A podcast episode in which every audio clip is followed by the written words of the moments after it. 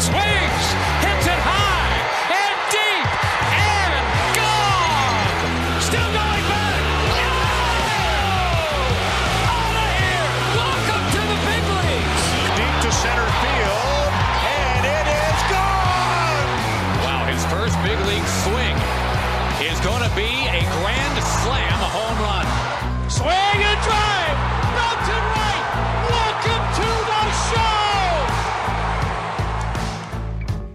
It's the call up, and we have the Dodgers farm system on this wonderful Monday. Jack McMullen, Aram Leighton. Jack, this is a loaded system. It's going to be one of those where we're, we're cutting it tight for an hour to try to talk about all these guys as much as we should, uh, but we're trying to keep it under an hour. And uh, the Dodgers might be one of our biggest challenges.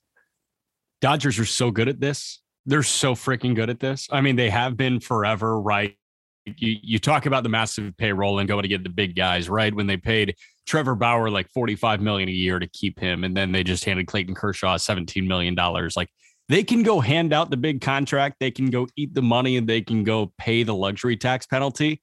But the reality is, the Dodgers are one of the best teams in baseball developing their own talent. You look at Walker Buehler, you look at Julio Urias. Farther along on the mound, you look at Dustin May, you look at Tony Gonsolin. Like they've got guys, and then you go to the sticks and you see Will Smith, you see Cody Bellinger, you see I like the list keeps going. The Dodgers are just so good at this, and they've got more guys. I, I always say with the Dodgers because people are always like, oh, they could just spend and get whoever they want. And I'm like, don't be mistaken. They could trade and get whoever they want. Uh, and Correct. that's yeah, that's the craziest part is, is they could go, you throw in one or two big league guys, Gavin Lux or whoever, and then you throw in your prospects. They could go get almost any any attainable player that they want. And that's why I think even Matt Olson is a possibility because they could do that with with their system still being top 10.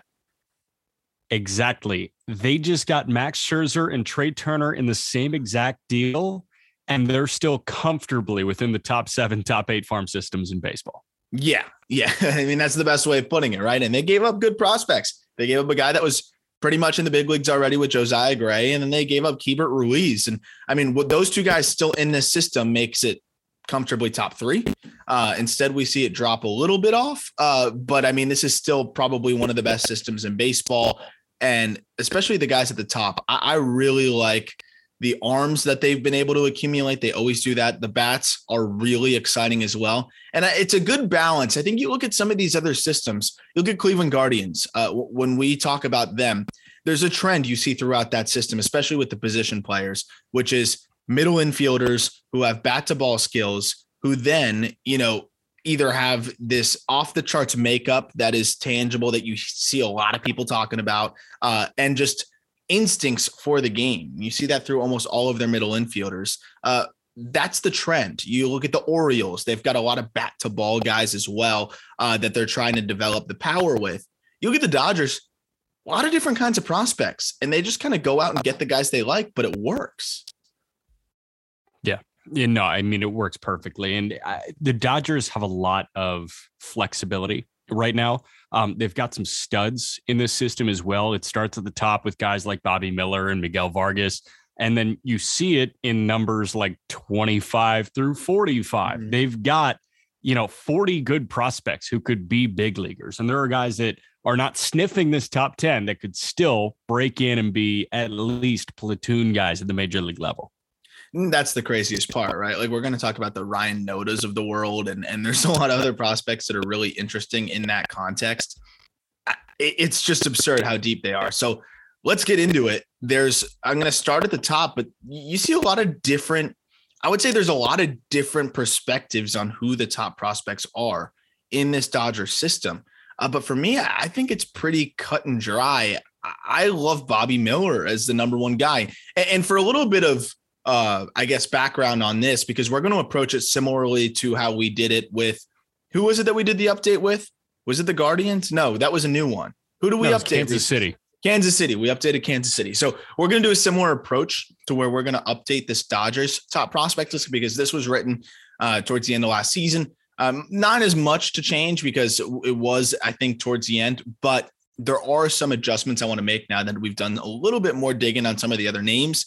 Um, and, and, there's some other guys that might push their way into the top 10, especially after some interesting Arizona Fall League performances. Uh, but with Bobby Miller, I just don't see how you could really put anybody else ahead of him. I mean, I guess you could make the case for Diego Cartaya as a young catcher. You could probably make the case for a couple other guys. I love Vargas as well, but I don't think that many people are making the case for him as the top no. guy in this system. You could maybe see some people who are really excited about Andy Pages and what he did as just a 20 year old, 21 year old in high A power wise as a reason to have him way up there. But Bobby Miller is just looking like the, the next coming of, of Walker Buehler for this Dodgers organization. And look, I know they don't stretch their guys out. I know we need to see Bobby Miller go deeper into starts, but the stuff is just so mm-hmm. legit the profile is great and the command is is a lot further along than I think a lot of people thought it would be.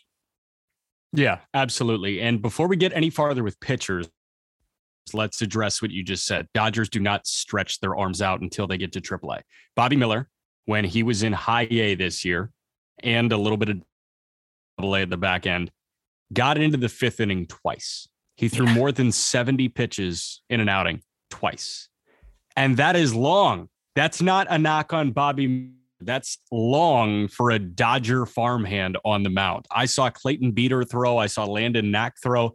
And these guys were not going more than like two and a third innings of work. Like if you got into the third inning, you were guaranteeing that you were reading this is a call to the bullpen ad read when you're seeing the Great Lakes Loons, right? Yeah. So Bobby Miller, here's the thing.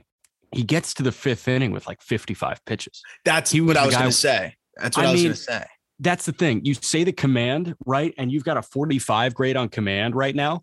I'd uptick that by five. I'd say yeah. he's got a 50 command with the possibility of 55 or 60 with the future value because he's only hovering around a, a 5% walk rate. Yeah. No, no, I think you're totally right, honestly. And like this is, these are some of the small tweaks we're going to make as well. It's not just changing the rankings, it's like slight tweaks to the grades. And uh, like for full disclosure, when we make these top prospect, like these top prospect lists, there's definitely areas where I could have been five.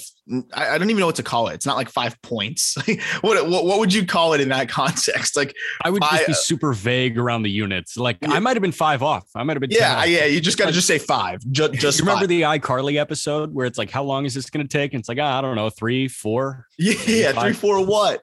yeah, because that was in school. We were taught like assign, you know, a unit, unit to everything. Yes but uh, you know, again, we we undermine a lot of the things that we learn in school. So I think we could have went up five. And, and I think the future value could even be plus in terms of the command.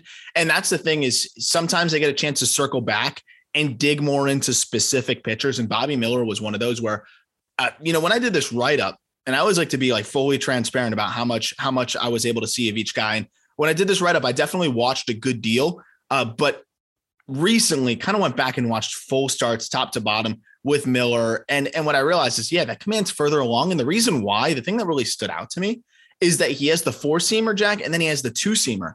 And the two seamer really allows him to pitch to contact. So if the secondaries aren't carving dudes up the way he sometimes can, because the slider is nasty, the changeup is really good when he's got a feel for it, and then he can be more of that pitch to contact, get ground balls guy, and it works for him. And he goes two seamer slider and can really ride those two pitches to success that's the cool thing is you can get multiple Bobby Millers. There's a Bobby Miller that's going to go four seamer up, change up down, and mix in the slider and two seamer whenever. Or you can get the Bobby Miller that's just a lot of two seamer slider and get a lot of ground balls and quickly go deep into starts. And uh, that reminds me a lot of Sandy Alcantara. I, I, really think that there's a lot of similarities there between these two guys, arsenal wise, uh, build wise, 6'5, 220. Uh, and honestly, Miller's further along than Alcantara was at this stage in terms of, of, of their development. Age wise, probably pretty similar. Yeah. Um, you look at Bobby Miller, and this dude is beefier than hell. I mean, he's he's a big boy now. His thighs, you can see it with with the way that his pants fit. It's very Walker Buehler, but maybe bigger legs here. Um, I got to see both of Bobby Miller's. I got to see both versions, right? I got to see the strikeout Bobby Miller, and then I got to see that two seamer slider. Let's get a bunch of ground balls, Bobby Miller.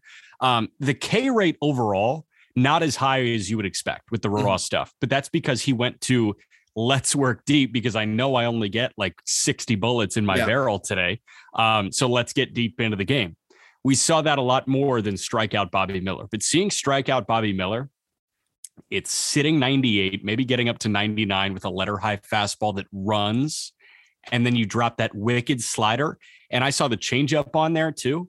And that changeup matched with that high four seam fastball and the running two seam fastball is stupid. If he develops a consistent feel for the changeup that surpasses the slider, and that's one of the best changeups in baseball five years down the road. I, am with you, dude. I, I don't know what I try not to look too much at, at you know all the other grades just because you got all, all, these different approaches and all these different things. I'm always intrigued by it. I, am always interested in the rankings, but I'm never looking at oh what do they have on his changeup because I like to try to take my own personal approach to it. Uh, but what's interesting is I, now when I'm looking at it just before we hop into this, it seems like everybody is is looking at the slider as the best pitch, which is understandable. But that changeup, it's way further along than I thought it would be. The results are there too. If you look at it statistically, he has the four seamer. The thing that always concerns me is okay, you have a two seamer and you have a changeup like good luck separating those those two they look the same kind of work, right? work the same. And people might say oh that's good. No not necessarily because you can kind of shut down anything elevated in the zone. Everything's breaking downwards or tailing downwards. He's got the four seamer he's got the two seamer and then has that changeup. I think that changeup is going to continue to play up because of the effectiveness of his four seamer up in the zone. He has the two seamer which complements the slider. He almost has this perfect arsenal and he even mixes in that slower curveball to steal strikes. That's why i see the Sandy Alcantara. You don't see Arsenals that complement each other that well, or I guess complements itself that well and is that deep. The build is there, the frame is there. I think the reason why we see, I guess, uh, prospect outlets, I never know what to call them. Like, I think the reason why we see a lot of them a little bit lower on him, he's more in the 50 to 60 range for most besides Baseball America, who has him at 38, which is around where we're going to have him, is just because we haven't seen him stretched out. But again, I, we haven't seen him stretched out just because that's the way the Dodgers do it. He could be stretched out no problem at this point.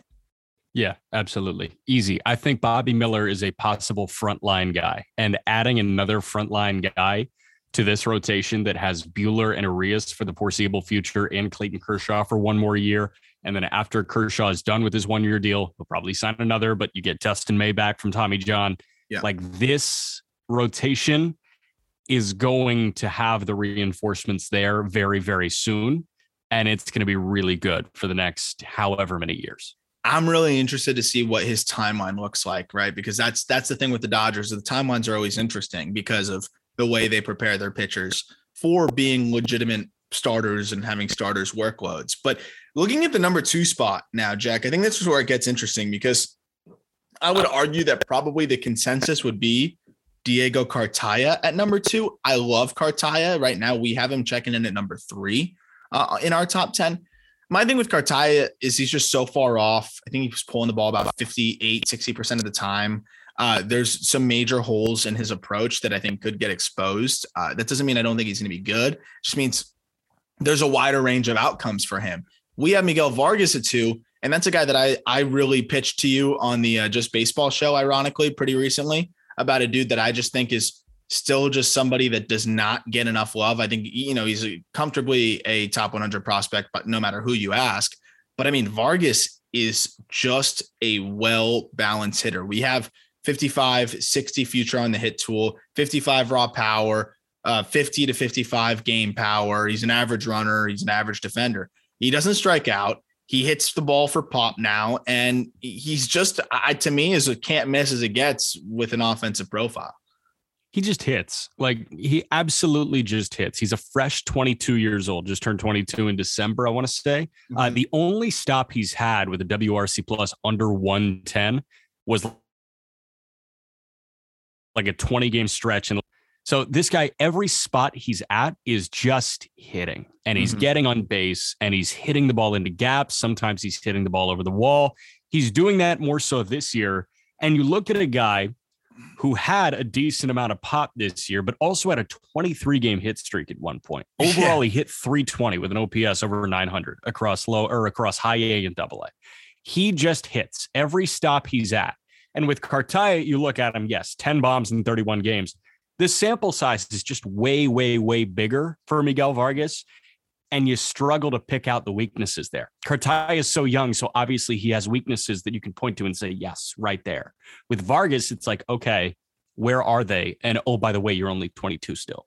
Yeah, that's the thing. He's only 22 and he's he's already way ahead of schedule. As a 21 year old last season to get up to double A after not playing in 2020, I think is incredibly impressive. And the numbers in double A, I mean, he goes up from high A to double A and they were exactly the same. If anything, they were better. His walk rate jumped by 4%, actually almost 5%. His strikeout rate dropped by 3%. And he put up pretty much the same numbers across the board 321, 386, 523 slash line in double A with 16 home runs in 83 games. I mean, Vargas isn't a guy that's going to hit the ball 500 feet. He's the kind of guy that is kind of line drives everywhere, started to generate a much better feel to backspin the baseball. And now we're seeing that lift come into the equation. It's above average raw power still, but the feel to hit is what really allows him to tap into more power. I think he's 20 to 25, could push 30 home runs, you know, when he's really locked in there, but he's going to be able to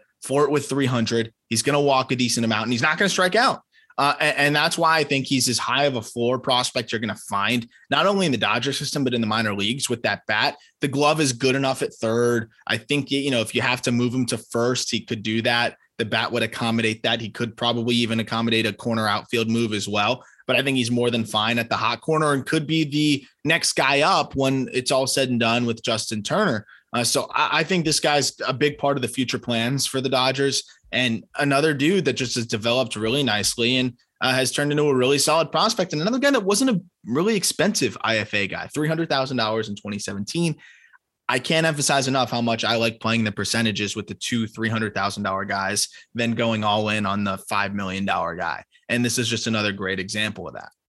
Yeah, well, the Dodgers can do both because they yeah. have a lot of money. So they can go get a Miguel Vargas, who is that lottery ticket at 300 grand. And 300 grand is like, you know, you're getting a really skilled player. You know, you see a lot of guys that sign for about 20 to $30,000. And those are the real lottery tickets that might be so far off, but, you know, maybe they develop into something it's diamonds in the rough. Like think of it as like a, a 25th round pick or a 30th round pick. When you pay, you know, a little less than half a million dollars for a guy, think of it like a fourth round pick or a yep. fifth round pick. Wouldn't you rather have five fourth round picks than one first round pick and don't pick again until the 15th round? Yes. Um, but the Dodgers can do both. Um, and they signed Diego Cartaya for a lot of money. Oh, oh yeah and, and that's who we'll move on to uh, next. The last thing I'll say on Vargas against fastballs 307, breaking balls 323, changeups 327. Uh, that's all you need to. That's all you need to know there. The guy just freaking hits. Um, Diego Cartaya is is another guy though that I think people really like. There is an impact. I don't care what any of these prospect analysts say. And, and I catch myself in it a little bit too. And I try to be really honest about it. And that's why I don't like to look at the IFA amounts until I'm filling in their information afterwards, after I do the whole write up. I generally don't like to know the, uh, the international free agency amount. Um, usually I'll know what round they were picked in, but a lot of times I won't know the exact dollar amount of the IFA signing.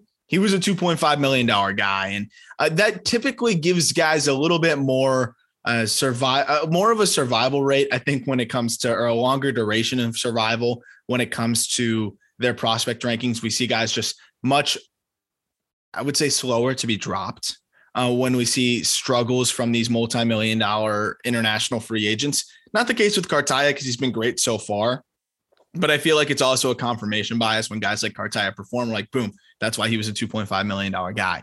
Um, and you know, I, I think Cartaya has a lot of things going for him, no doubt about it. He is really polished behind the dish in terms of his way of like ability to handle and call a game, his defensive ability. The offensive upside is huge. He's got potentially plus raw power. We've already seen him tap into it with the 10 home runs in 30 something games, like you said.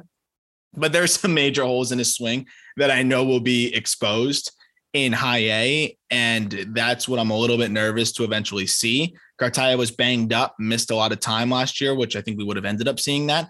Uh, but when it's all said and done, Cartaya could end up being one of the better catching prospects in baseball very soon. He's just got to iron something, iron out some things offensively, which I'll get into. But I mean, the upside here is is crazy. when you say teams are slower to hop off of their high, you know, a high dollar amount free agent signings and international free agency, who were you talking to? Who were you subtweeting? I because I when you were saying that stuff, I was thinking about two guys. I was thinking about Yasel Antuna with the Nationals, uh, and I was thinking about Victor Victor Mesa with the Marlins. Victor Victor, bro. Oh God, was that a whiff? Um, he he's swinging it right now at camp. Actually, I might go see him later today. Um, right yeah, really excited. Um, yeah, I mean, and and even like just the pre-playing hype, you know, we see with like Jasson Dominguez, where the guy hasn't played yet, and there's this major hype when a big team spends big money. Uh, yeah, Victor Victor's a big one, a big one because I, I had up until midway through last year, Marlins fans still pushing back on, on my assessment of him. I'm like, I'm just telling you what it is. Like, there's nothing, there's nothing else in there. Um, there, there's a few other guys that I could probably come up with off the top of my head, but yeah, there's just so many of those IFA guys. It's such a crapshoot. Cartaya, I don't think is going to be that problem because he is a really polished. Most of those IFA guys are tools ahead of ahead of polish. When it comes to the defensive side of things, Cartaya is way further along than I think anybody would expect from a teenage, now 20 year old catching prospect. Offensively, he is pull side everything, leaks out, uh, looking to try to crush everything middle in. And when he gets the hard slider, he is off of that, right? Like he is yanking off of it. It is under his barrel or he is out and around it. Uh, the numbers against the slider were not good and they're going to be bad in in high A. I think he's going to see a lot more sliders and elevated heaters, and he's going to have to work through that. We saw the power with the 10 home runs uh, in not that many games. We saw the defensive ability. The upside is there, but I think people are a little bit too excited about the timeline. He's not going to be up there by 2023. It's going to be 2024 at the earliest. Uh, but I mean, again, this guy could be all around really special. And he looks like a big league catcher. He's 6'3, 220 already. And he's a young 20 year old. Like that's that's what you're getting with Cartaya. He's going to come up, he's going to look like a major league catcher. Uh, and there is a strong possibility that if he irons out the weaknesses in his swing, he will become a top 10 catcher in baseball pretty quickly. Yeah, absolutely. Absolutely. And so I'm really excited to see this. That's one of those guys that just not enough sample size, as you mentioned. We see him this year. Like his upside's higher than Miguel Vargas, right? But it's he also has not proven a fraction of what Miguel Vargas has proven right. now in the upper much lower floor. Exactly, and that's what comes into prospect rankings. Like that's prospect rankings in a nutshell. Balancing ceiling versus floor, and how do you rank these two guys against each other? I think you got to go Vargas ahead of him because Vargas just you you know you're getting a big leaguer at this point. Cartaya could never figure out how to hit the slider. Uh, and and could never figure out how to use the whole field, and maybe that never gets up there. I would not bet on that, but that's just kind of an example of why I think these guys are a little bit just just in different spots here. So so far, would you kind of agree with that one, two, three still? Yes, uh, Miller, Vargas, Cartaya. Yes, I do. So then that comes in at four here, Andy Andy Pages, who you saw a good bit of, right? I remember texting you about him and being like, you know, what's your thoughts on this guy? And you're like, I haven't seen much yet. Like, we'll see. And then I think you texted me a few weeks later, you, you got another series of him, and you're like, he's he, he's for real. Uh, this guy can play. Uh, can, can you talk about what kind of happened there for you to yeah. have that shift? He's clean. Like he is a um, game works slow for him as a 21 year old, and you have him listed at 6'1, 212 he's heavier than 212. Yeah, sure. he definitely. I mean, is. he's he's got beef on there. It's it's muscle, it's bulk. Yeah, I think it's a little bit of everything on Pages right now. He still moves relatively well. He's pretty he fast. He's pretty fast. He looks a lot like Joc Pederson, where it's like you shouldn't be as good a defender as you are, but you are a really good defender. Like that's that's what Pages is. I saw him play a little bit of center field. He's not a center fielder. He's a right or left fielder, but he's going to be a really good corner outfielder. And the pop that this guy has, you have 55 of the 60 future value on raw power. Um, and I think that's spot on. I think you could even go 60 to 65. I think because yeah, this guy could be. Yeah, right. As a corner outfielder, he's got the juice. I think if he sells out for a little bit more power, he's there. Hit a lot more doubles than I was expecting him to this year. But the reality is, this guy, I saw him put so many good swings on baseballs, and I didn't see many bad swings. And as a 20 year old in high A, that's super impressive. Yeah. And again, no 2020. That's a guy that hadn't played above rookie ball. So he skips the whole low A show, goes straight to high A, and was good. I mean, you, you can talk about the K rate. I don't really care about it uh, because one, I actually don't even think it was that high, given how much you lost. It's fine. It's fine when you're hitting 31 jacks, and that's a team that or, I guess that's a guy that when you're game planning for that high A team, especially when Vargas was gone, I mean, Pages is the guy you're game planning for, right? That's the guy you're saying, okay, we're not giving him a heater. Uh, we're going to go to him with this or that or whatever. So he already started to see more junk as the season went on. And what's crazy is actually his discipline got better and better as the season went on. He became a guy that actually didn't chase as much. The K rate steadily decreased. And the zone contact percentage is actually above average, which I wouldn't expect from a guy that, like you said, sells out on occasion. We see him sell out. But I think the fact that he is still able to make the amount of contact that he does shows that he is starting to learn that he can pick the right spots to sell out. He demolishes fastballs. He stays back on breaking balls well enough. The body control is there. He's a good athlete that I think you can see that athleticism in the box. And if I'm not mistaken, another guy that wasn't a very expensive international free agent. I think he was another $300,000 guy. Yes, um, so talk about playing the percentages. Uh, 31 home runs, 265, 395, 4, 539 slash line. The one thing I do want to see though um, is I could see that aggressive. He's somewhat aggressive. You think he, he it, it's masked at times when you're in high A and guys don't have great command. I'm curious to see what the walk rate looks like in double A. I mean, we've seen guys with 12, 13, 14% walk rates in high A have that thing cut in half real quick. Uh, so I want to see him be patient. I want to see what that approach looks like. But overall, I mean, the, the, the power is legit. And when he gets a hold of it, it's crazy. And he lifts the ball. He's he's looking to put it in the air, which I'm cool with. I'm totally cool with that. He's not a guy that's going to roll over very often. 100%. Um, and listen, regardless of what the K or what the walk rate looks like in double A. In high A, in 130 point jump in OBP from batting average is an 130 point jump. Like that is very impressive. That shows that you are mature beyond your years if you're doing that as a 20 year old in high A. And that's what Pages was doing. You see a lot of bad pitches in high A. A lot of guys swing at bad pitches. Pages was not necessarily swinging at bad pitches. And the amount of times that I saw him go and meet the best fastball from a pitcher and absolutely drill it was so often. You said he demolishes fastballs. I don't know the velo numbers. I guarantee you this guy has zero issue with velo. No, zero, none. Because he doesn't move. He's another one of those guys. He's kind of similar to uh, when you look at Vargas. I love both those guys both their swings because they don't move. They, it's effortless power where there's not eh, everything that they have going on pre-swing, whatever it may be by the time they are swinging, like they are swinging off that back leg, there's not a lot of movement, there's no forward movement, and they can keep themselves back if they're fooled, if there's a tough pitch. And he also toned down his whole pre swing movement as well. Vargas is as quiet as it gets. He quieted things down a ton. And I think we saw the same thing with Pages. Both those guys, they've figured out their swings, and it's more about approach. I think Vargas already figured it out. And I think Pages is going to continue to iron out that approach and be a really, really good ball player. That's a guy I'm looking at Jack, would you be surprised if he's a top 30 prospect in baseball by next year's end? No, absolutely not. If he keeps the walk rate where it is in double A or it drops, but not past 10%, like I think if this guy has an 100 point jump from batting average to OBP and he's still pumping out 25 to 30 bombs in Tulsa next year, he's a top 30 prospect in baseball because of how good the tools are and how mature the approach is at such a young age. Did you see him throw at all? Yeah. He's got an arm.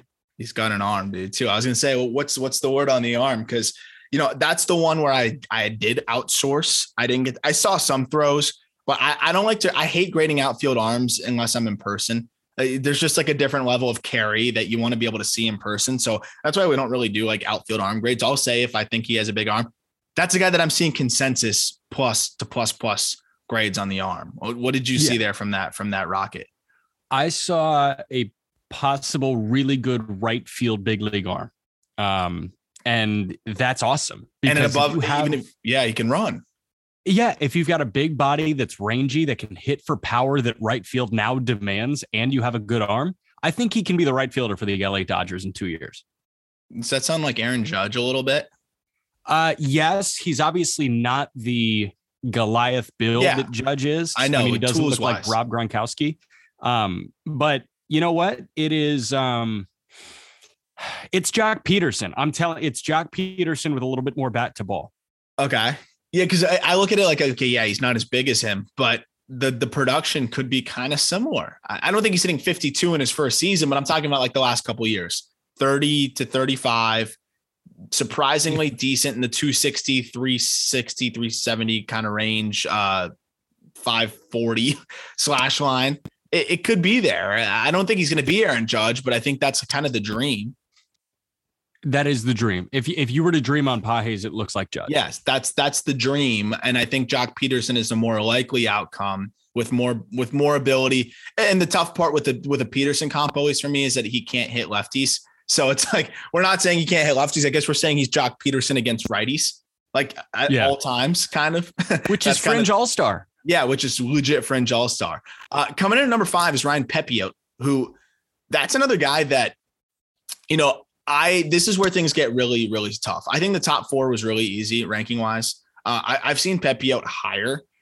The command is the question for me. He's got your typical Bugs Bunny changeup at 88 miles an hour, which is the the plus plus pitch. The fastball is nasty uh, with tons of life at 96 to 97 miles an hour, 24 to 2500 RPMs and crazy arm side run.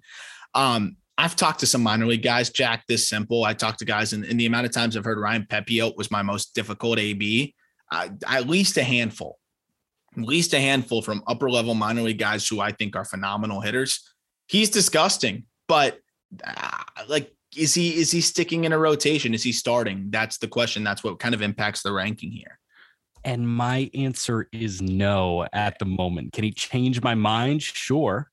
Absolutely. And do I love the fastball changeup combo from a starter? Yeah. Marco Estrada with an 88 mile an hour fastball survived like 12 years in Major League Baseball. This guy's 97 with an 88 mile an hour changeup. That's yeah. so much better than Estrada already. And this changeup comes up and it's already the best changeup on the Dodgers. So, like Pepe, here's the thing with Pepiot the ERA across like 40 innings in AAA was really high. Yeah. Because he couldn't throw strikes and there were times where the only chance he had to throw strikes was to shelve command entirely and just go with control. And it's like, okay, I got to throw my fastball over the plate and then my changeup over the plate and hope guys don't barrel it. And in AAA, guys barrel that because they are a step away from Major League Baseball.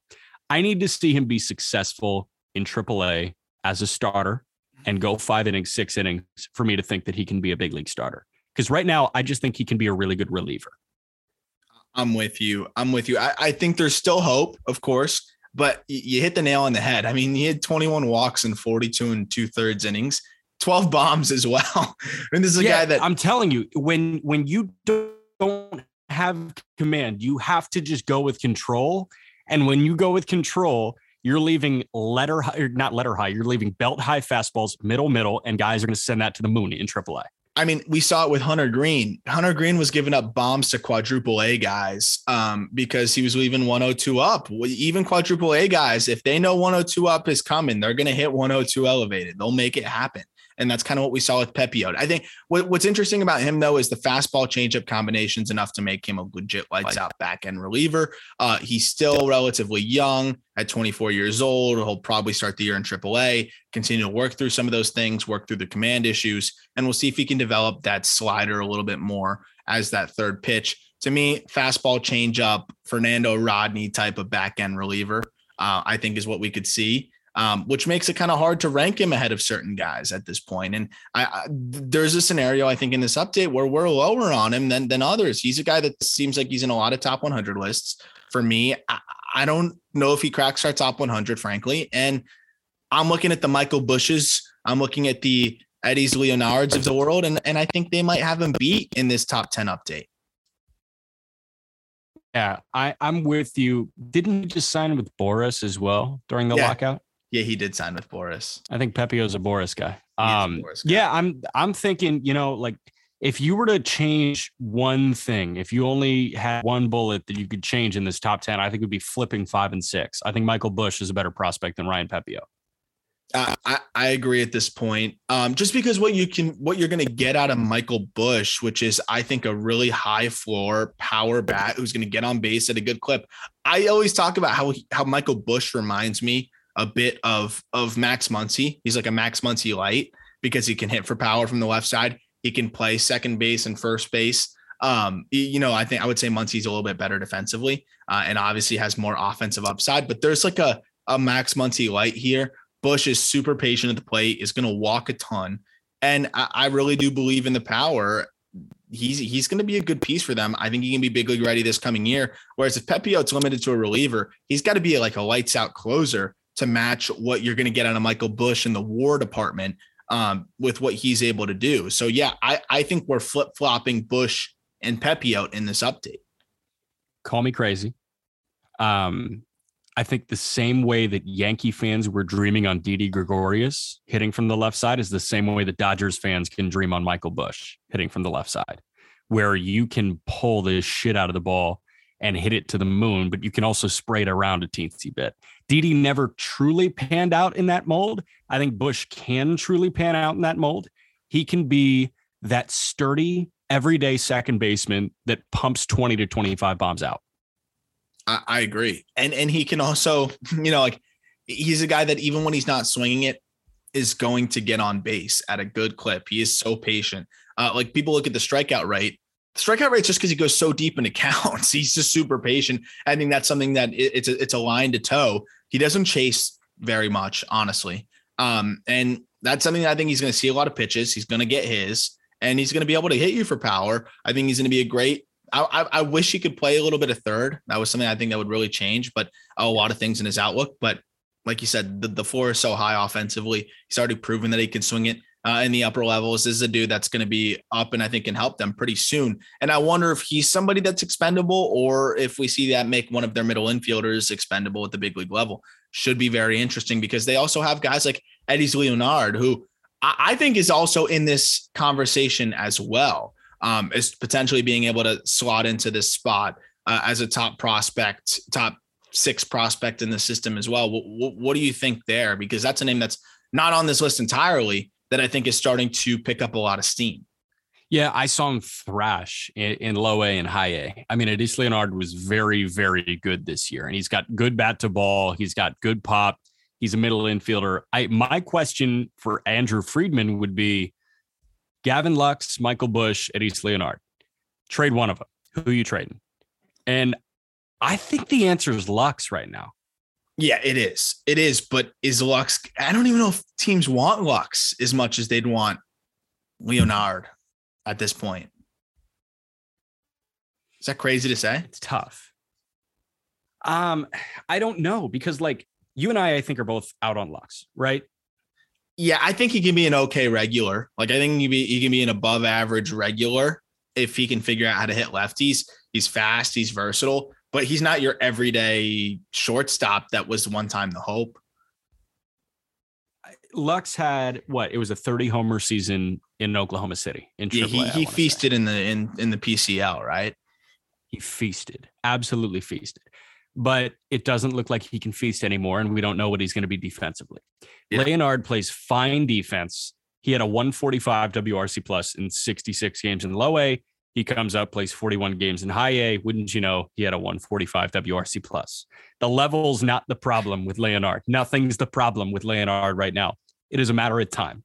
If he comes up, if he starts the year either in high A again or in double A, and it hits to a 145 WRC plus, then you got to dump Lux because you've got Busch knocking on the door and you've got Leonard looking like the second baseman of the future. Yep. No, I, am with you. I'm with you. I, I think at some point you got to start looking at that. And um, especially just because you're going to have Vargas as another infielder potentially as well. Like they've got, they've got enough dudes in the infield. Uh, I, I think that there's a chance we see Lux get dumped. And uh, I just I think it's going to have to be the right spot. Somebody else that's not too far away is Yorbit Vivas, who could also play second base and third base. So so they have they have plenty of infielders that I think are in the fold at this point that are all going to be double A or mid-season double A and climbing from there in terms of their trajectory and their development. I, the last thing I'll say on Leonard is, I mean, you look at the the promotion from low A to high A, which is a big one for young players strikeout rate drops by about a, a percent and change. Uh, the the contact rate jumped. The power was consistent. Is this a guy that should be up there instead of instead of Michael Busch? Or if not, is he ahead of Pepiot as well? He could be ahead of Pepiot. Um, not ahead of Busch yet. I think if I had final say, I would go Busch five, Leonard six, Pepiot seven. It's going to be something like that, and I, I, think it's probably going to be that. Frankly, I, I think I agree. Um, I, I, try to poke some holes in Busch. The only the only hole I can really push poke is to, defensively. Uh, but I think he's good enough to to be able to hold his own. And you know, if you have to move him to first, you move him to first. The bat's going to translate there. Leonard's upside is way higher, but I mean, we could also see him struggle at the double A level, and that kind of shifts things. And we're like, okay, well, we already know that Michael Busch can swing in a double A. So yeah. I think that's kind of one of the things that's holding it back. But the more I watch of Leonard, because that's a guy I have just not seen as much of, there's a chance that I, I watch more of him as we continue to, to make the final say on some of these updates. And I end up liking him a little bit more than Busch. I think it's more about just assessing what the risk looks like, right? Yeah, 100%. And I think defensively, the ceiling is higher for Leonard, but right now I'm not ready to say that Eddys Leonard is objectively a better defender than Michael Busch is right now. No, and we got to see. We got to see. He probably will be, but you know, we obviously have to see that. So I think that's something definitely to follow. Uh, again, it gets interesting. Clayton Beeter versus Landon Knack. Uh, ultimately, what side what leads me to side with Landon Knack at the next spot is the fact that which would be eight is that Landon Knack just throws strikes. He's going to stick in a rotation. I, I, really have no doubt that like Landon Knack is is safe of a bet as you're going to find in this system uh, to stick in a rotation. Uh, whereas Clayton Beeter screams reliever to me. Knack's got a good fastball. He's got an above average slider and he's got an above average changeup and he's got solid command. like he's he's not going to ever be an ace, but I, I would almost surely say that he is going to be a middle of the rotation to back end of the rotation starter. And that's just more valuable than a reliever.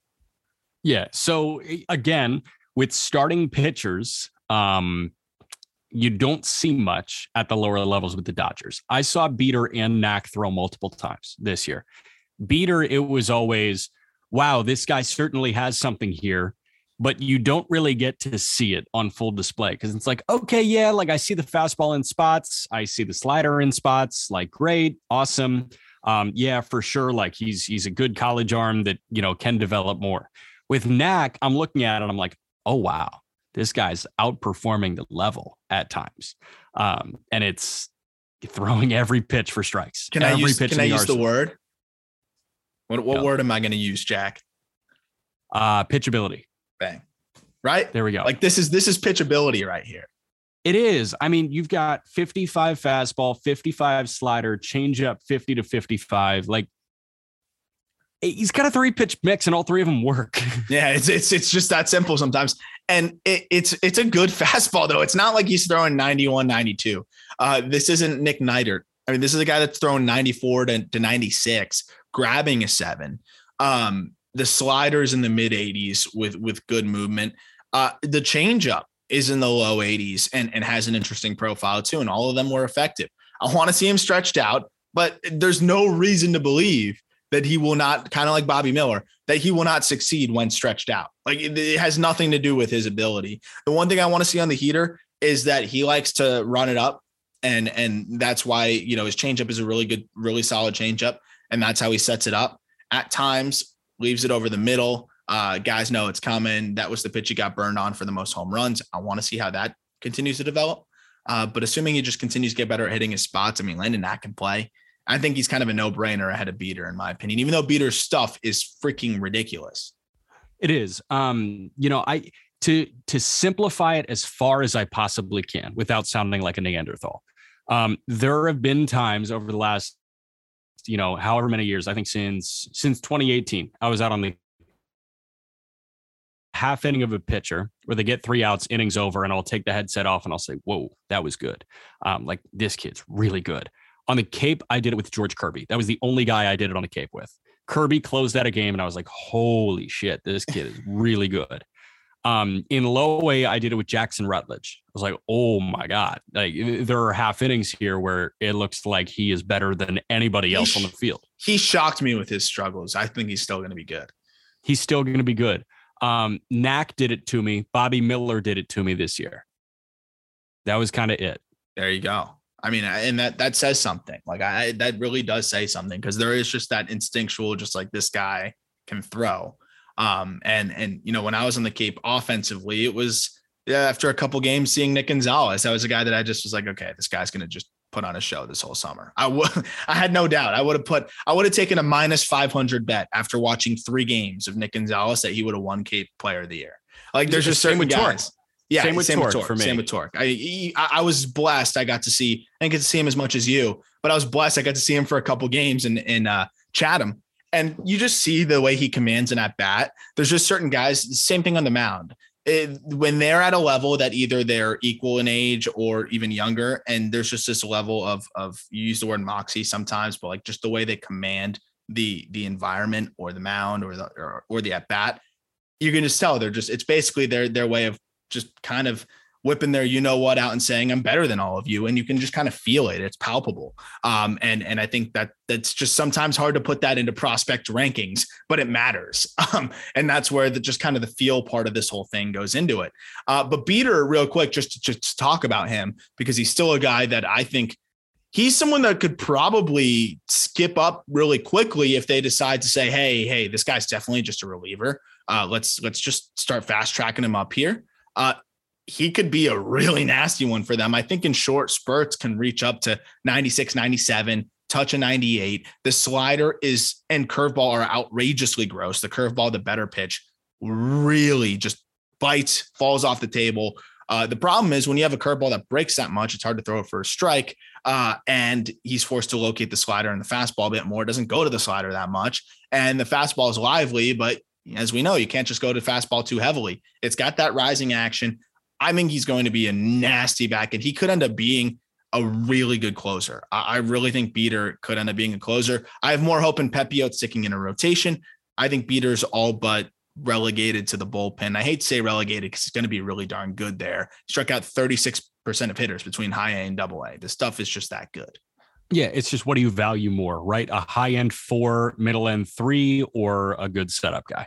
Exactly, exactly. And it's it's the former. It's absolutely the former. Um, so going into number nine here, this is an interesting guy because I think he's well, when he's old, uh, relatively old. He's 25. Andre Jackson going on 26, but Jackson's really interesting to me as a swing man type that can do a little bit of everything.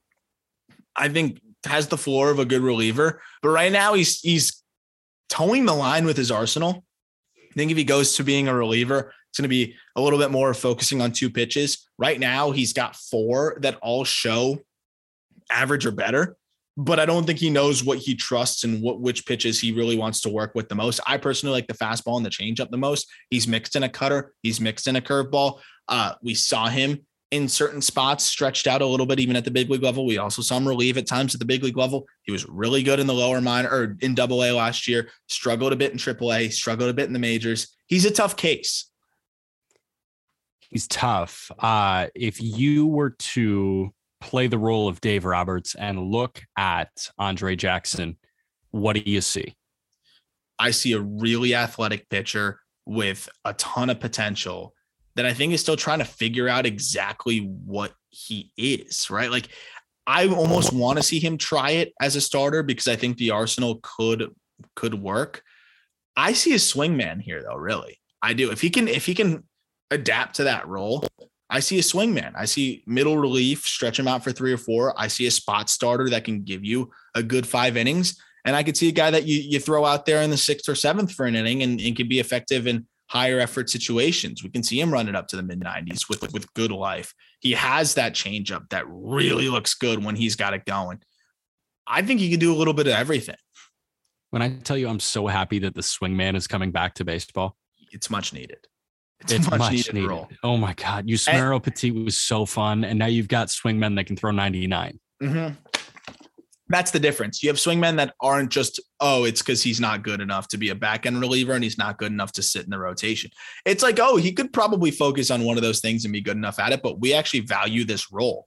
And uh, I, I think that's what it can be. I, I don't know if he's going to miss enough bats as that stretched out starter to be an everyday guy, but when you put him in short spurts and he can just ride that fastball changeup, it's it's pretty darn good. I just don't know how much faith I have in the cutter I, I like him as a swingman. I, I what what are you thinking here with him? I, I think that's kind of the role. Does that make him a top 10 guy in the system? He might be someone that gets the gets the uh push out here probably. Yeah, he could get the bump. Um, I think if I'm Dave Roberts and my starter goes five, I go in through the nose, out through the mouth. I've got a really solid option to bridge the gap to the eighth. Six and seven are Andre Jackson's. If I'm operating with a three run lead, we'll keep it at at least two. Um, hopefully, the offense can add a little bit. And then eighth and ninth, we can get to our back end guys. I think that's what Andre Jackson is. I think he's a two inning reliever that is pretty solid and a pretty comfortable option. And if you have to spot start that guy, you're not You are not mailing it in. You know, this isn't just this isn't throwing up, you know, Vince Velasquez like the like the Padres were. Like this guy could go could sit in your rotation for a few weeks or a month or two uh when, you know, y- your other dudes are are out and could be really fine. Like could give you a nice four something ERA and give you competitive starts and with a good offense gives you a shot to win. Jackson's a guy that I could see get traded to another team in a package because they want to try him out as a starter because he has that much intrigue.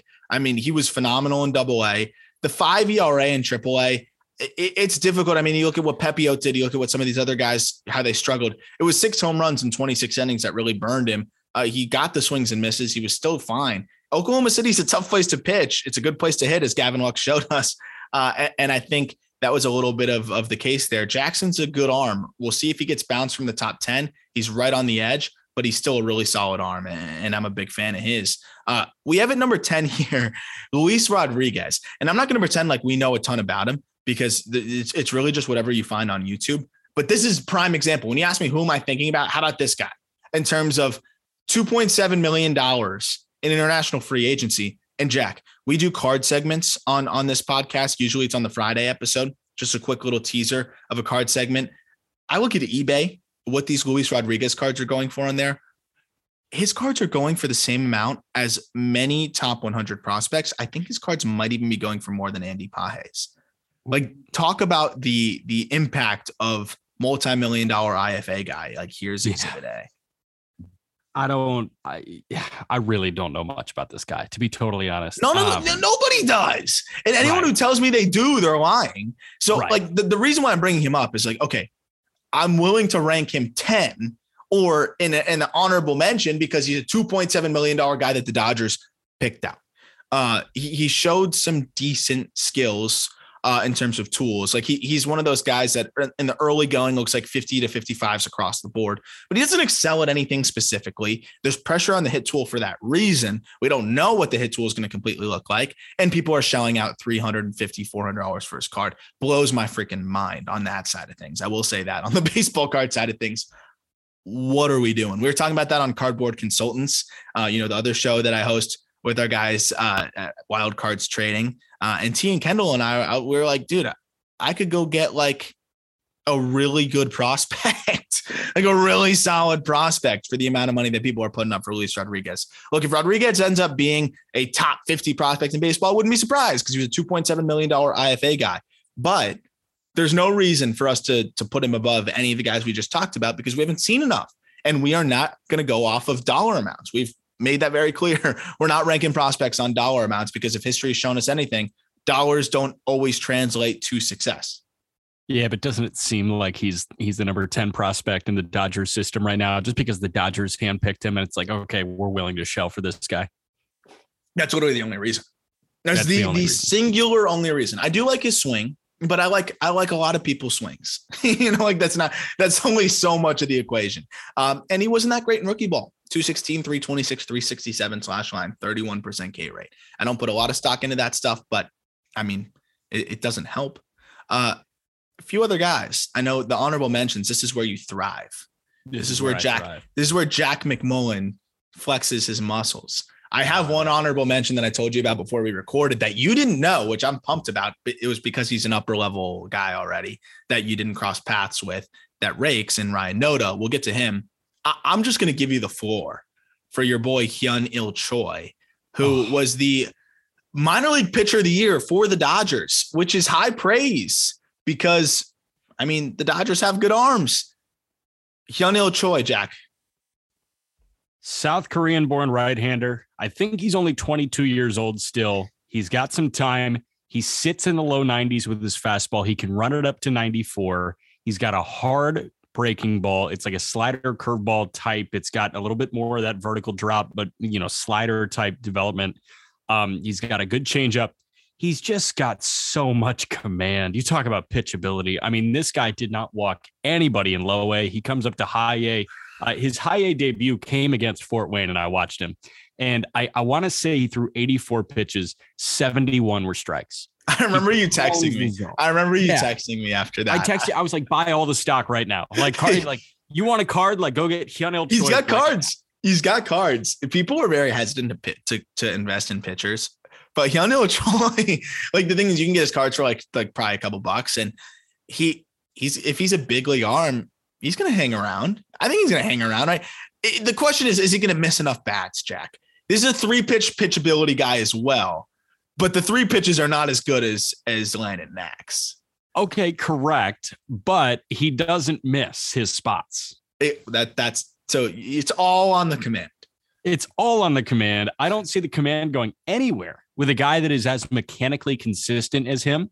I mean, I could overlay all 84 pitches he threw in that outing, and he looks identical. Yeah, 84 I mean, times. That's huge. That's huge. And um, that's a guy that they've been a little bit more eager to stretch out, right? Like they're okay stretching him out a little bit because more. he doesn't miss the zone. They're like, yeah. okay, if you're going to throw 70 pitches, that's seven innings. Yeah. And you know what? He was 91 to 93. Uh, yes. I mean, if he can take up to 92, 94, that'll play. The slider is 82 to 85.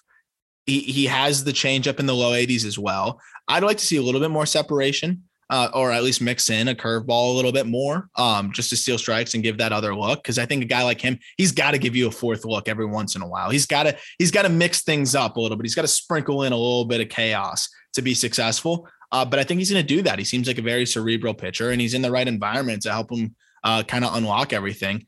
Back end starter, uh, and and could be a very solid one. An in- incredibly high floor. You want to know something disgusting? We haven't even talked about yet. We went through top 10 prospects, some honorable mentions and whatever. We haven't even talked about the 2021 first round pick by the by the LA Dodgers in Maddox Bruns. Yeah. That's how ridiculous this system is. Maddox Bruns was the Alabama Gatorade player of the year in high school. I mean, nasty stuff from the left side. Another athletic pitcher. You can really see it on the mound. I haven't seen much of him because he was just drafted as a pitch in pro ball, but just looking at the mechanics, athletic, good stuff. Like we, we didn't even talk about their first round pick yet this year. Uh, that's pretty nuts. And I think it's a testament to just, you know, how good this system is. What about the other first round pick from not too long ago as well, from a couple years ago? Cody Hoese. What what a disappointment. Yeah, because I watched him in the NECBL. He was wonderful. I mean, that's not the best competition in the world. After that, follows it up with the ridiculous year he had at Tulane it was a bad year for Cody Hoese last year. I'm not saying give up on the guy, but I mean, this was a first round pick that was among the. Did he lead the nation in home runs? If not, he was top three. I think he did. I, the, I looked at him. I was like, this guy is just a, a, good bat to ball too. Like, and then we see him in 59 games in Double A, and he hits two home runs. Uh, and then he goes to the fall league, and he was not good either. it's time to get worried about Cody Hoese. It is. Um, same way you would worry about who. Um, as a White Sox fan, I, I, like saying Burger in that, but Burger was dealing with injury. Hoese has just been dealing with underperformance. So he was a little banged up, but like, yeah, I, I mean, dude, 188, 241, 245. Okay, that, so they miss on they miss on one of like the twenty guys that we talk about. But what I'm saying is the point is is like is he did they miss? Is he is he like? I think they did. Are we? Yeah, I mean he got blown up by fastballs, which was the which was the most concerning part. Like he was getting blown up by fastballs, and when you're getting a, a I mean Tulane's really good this year. They're always pretty decent, but they're not playing the SEC every day. They're not. The American Athletic Conference is not a great baseball conference. No, and then you said it. Um, and uh, you're right.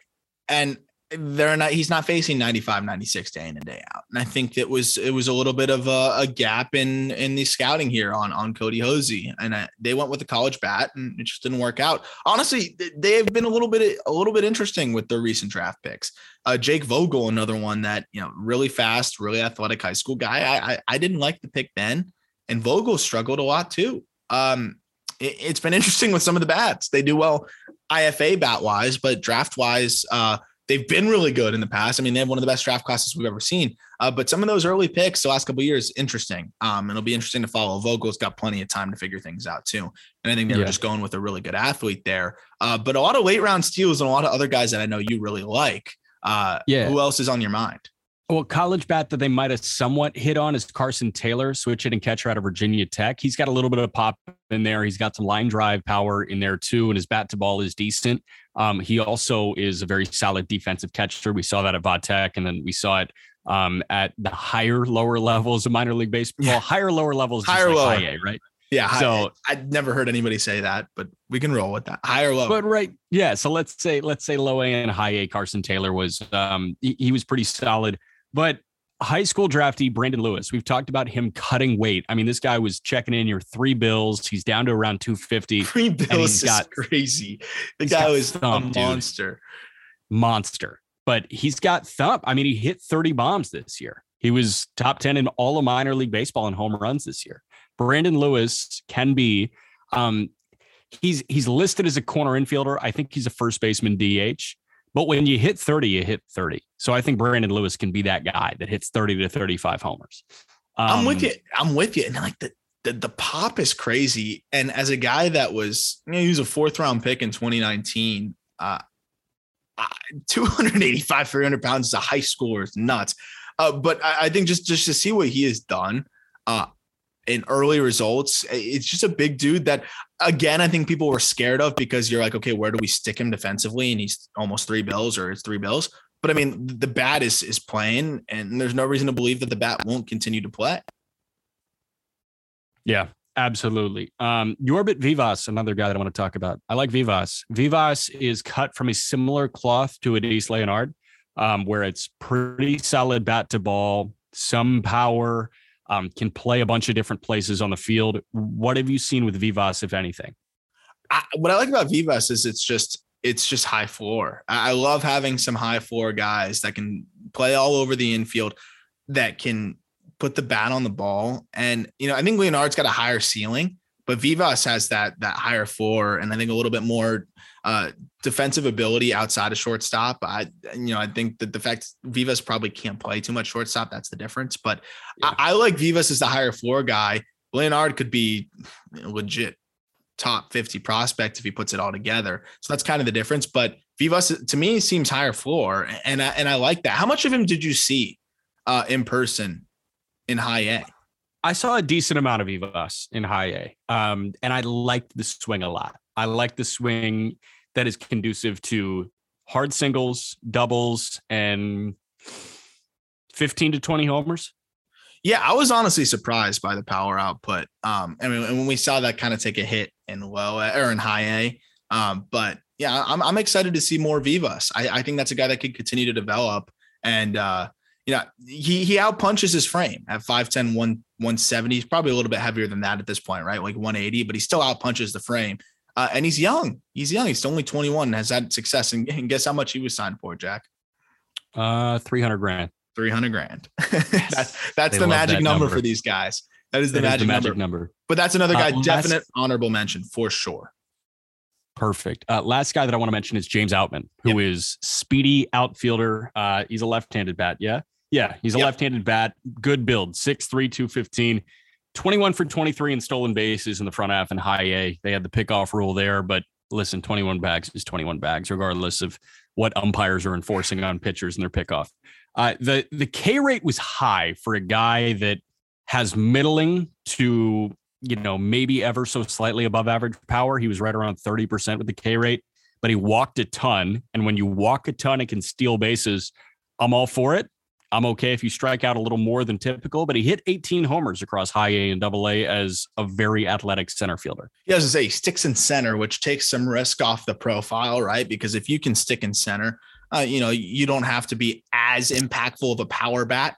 Um, you know, he's not a guy that chases a ton. I, I want to see how he continues to develop because Outman, he wasn't that good in college. Like this is where the Dodgers feast, a West Coast Sac State guy, Sacramento State was not that good. I think he was like a 250 hitter in college. They saw things that they liked. They saw the tools that they liked, and, and, they took a chance on him. And and he's been pretty darn good so far. When we had the the interview with Anthony Mulrine, uh, you know, catching prospect with the Angels, who was just in the fall league, he, said Outman was one of the guys that really stood out to him. Outman was was a really impressive player. Uh, what I like about Outman is you look at the swing and miss. That's a little bit concerning, but he hits lefties, uh, and, and that's what's really really encouraging. OPS above 800 against both lefties and righties that will continue to translate. And that tells me that the guy's got an ability to hit. So I think he still has to iron out some some approach things. But if you have a hole in your swing or something, that's usually exposed more left on left. And that's a part of the reason why you'll see, you know, a higher K rate he's fine against lefties. So I think he's going to continue to work it out. This guy could be a pretty solid center fielder. I, don't know if it's with the Dodgers. This could be another trade piece for them.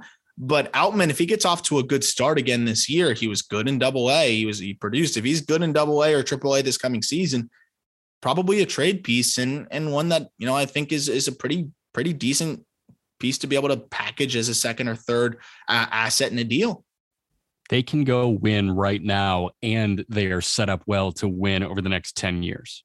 Yeah. And welcome, welcome to the world of, of the Dodgers. Another name, Wilman Diaz. Not too much on him, but when it comes to rookie ball guys that I've seen the tools stand out a little bit more with Diaz as a shortstop. Uh, and then Ryan Noda. I was telling you about it. Ryan Noda has done nothing but hit his entire minor league career, whether it was with Toronto, now with uh, the Dodgers. Absolutely is just raked at every single level.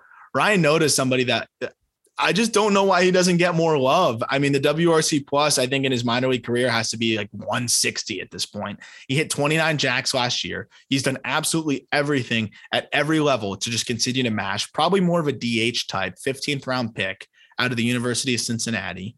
Uh, but the dude just crushes baseballs, and he did it again last year with 29 more jacks at the double A level. Yeah. I, I don't know anything about Ryan Noda. Again, I'm telling you, I know nothing about Ryan Noda, but you know what? If you like him and he constantly mashes, I'm I've got his Fangraphs page up right now. Here for it. Let's go. 411 on base, 69 homers. Oh, wait, that's kind of funny. 69 homers in 420 minor league games. Update for you. Four minutes ago from John Haven or John Heyman. Uh, the Minnesota Twins, back in need of a shortstop and with money to spend, have checked in on Trevor Story. You were on that arm. Hey, there we go. There we go. It just makes so much sense. It makes so much sense. Uh, I don't want this to be lost on you though. 69 homers in 420 professional games for Ryan. Noda. No way. Yeah. For Noda? 69 and 420. I think he's my new favorite player. Sorry, Stop, Eddie Adrian. Sliding, sliding into 10 here. maybe. He's good, man. He, is pretty nice with it. So Noda, though, legitimately is a name to watch. 25 years old, probably going to be 26 by the time the season starts. But these University of Cincinnati guys can swing it. Guest of the the, the call up podcast before, Joey Wiemer, another dude that can freaking swing it. Might have to ask him about Noda next time we talk. Uh, but the guy can play. He was also a Brewster Whitecap, by the way. He just predated you in 2016. Uh, but hit, hit five jacks for Earth. Brewster. Come on. You don't know Ryan Noda. He's he's a sneaky guy here. Sneaky. Yeah, guy. my bad, guys. No, no one in the world knows who Ryan Noda is. Um, but they will soon. That's a guy that I think might end up kind of slotting in. I was shocked at some of the players that broke through for the Dodgers last year. So Noda could be one of those guys. But Twins, please go sign Trevor Story. That'd be cool. I'm loving this uh, fake uh, competition that we're seeing from some of these teams. The Nationals really gearing up with Anibal Sanchez, Aaron Sanchez, uh, Nelson Cruz. A lot of good deals. But we're going to see some trades. Adrianza. We're going to see some trades go down too. Um, I'm going to talk about some of these deals on Friday, but uh, definitely you and I will be talking about some of these deals on Monday as well. We talked about it on the Just Baseball show. So for those that are looking for some prospect analysis, the deals weren't that deep. So like we wouldn't, we weren't going to spend a whole episode on Chase Petty, uh, but we did talk about him on the Just Baseball show and some of the trades that we saw already. So if you want to hear a little bit about the prospect trades, go check out the most recent episode of the JB show that also came out today. Uh, but for the blockbuster trades, you can expect us to be breaking down the prospect returns as well on on here, as well as the Just Baseball show. Uh, with the free agency frenzy, definitely balance between and trade frenzy now between these two shows, uh, as well as our free agency thread and trade thread, and just hot stove thread that we got going on uh, at the website over at justbaseball.com as well. Jack, any final thoughts on this Dodgers system? It's deep.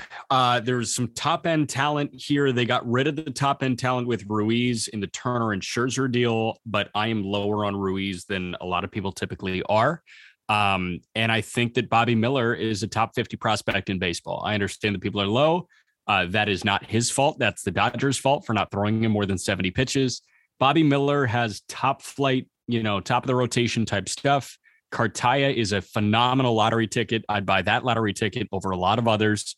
Uh, and then you've just got a bunch of pure hitters scattered around this top 10 and honorable mentions and then a, a, bunch of other really talented arms. And then yeah. yeah, it's just it's just crazy. Eddys Leonard, probably the biggest name to watch, I'd say, moving forward in this system as a guy that could just kind of leapfrog uh, from from where he was. Us debating if he fits in in the back end or in the middle. For to like, wow, why did we ever debate that type of thing? Wouldn't be yeah. surprised to see Leonard make that jump. Vivas probably not as much helium, but another guy that could comfortably be in the top ten very very soon. That's it for this system. Uh, another interesting update. And uh, by the next time we talk, hopefully the top 100 will be done. I've been just absolutely grinding through this thing and making a lot of progress. So very excited uh, to, to finalize that quite soon. Uh, the Dodgers system as a whole, some of these guys in the back end have been some difficult decisions for me if, uh, as to whether they crack it. Michael Busch, Ryan Pepiot, those are all names that'll be considered at the back end that we'll have to really think about. Even Eddys Leonard at this point uh, I think is is worth thinking about. Uh, and obviously that will translate into how we power rank those guys in this update for the Dodger system as well. As always, thank you for listening. We'll have another system for you on Monday, or or or or it could be a top 100 breakdown, depending on how quickly I can fly through this thing. Speaking of fly, I'm going to go drive relatively quickly, but still within the range of the speed limit over to Jupiter Good. to go see Francisco Alvarez, Brett Baty, and Marlins prospects square off against each other. So I'm going to go do that now. I'll have some video and some information and some write ups on those guys. And we'll talk about that for sure in the next episode, Jack, because I'm about to see the muscle hamster in Francisco Alvarez. I love that. So sick so sick. I, I, he's actually going to hit a ball about 400 feet. If he doesn't, I'm going to be pissed because that's viral, instant viral video right there. Instant viral. Instant viral. Uh, Jasson Dominguez can pop up straight in the air and it's viral too. So we'll see what happens. But thank you for listening. We'll talk prospects with you on Wednesday.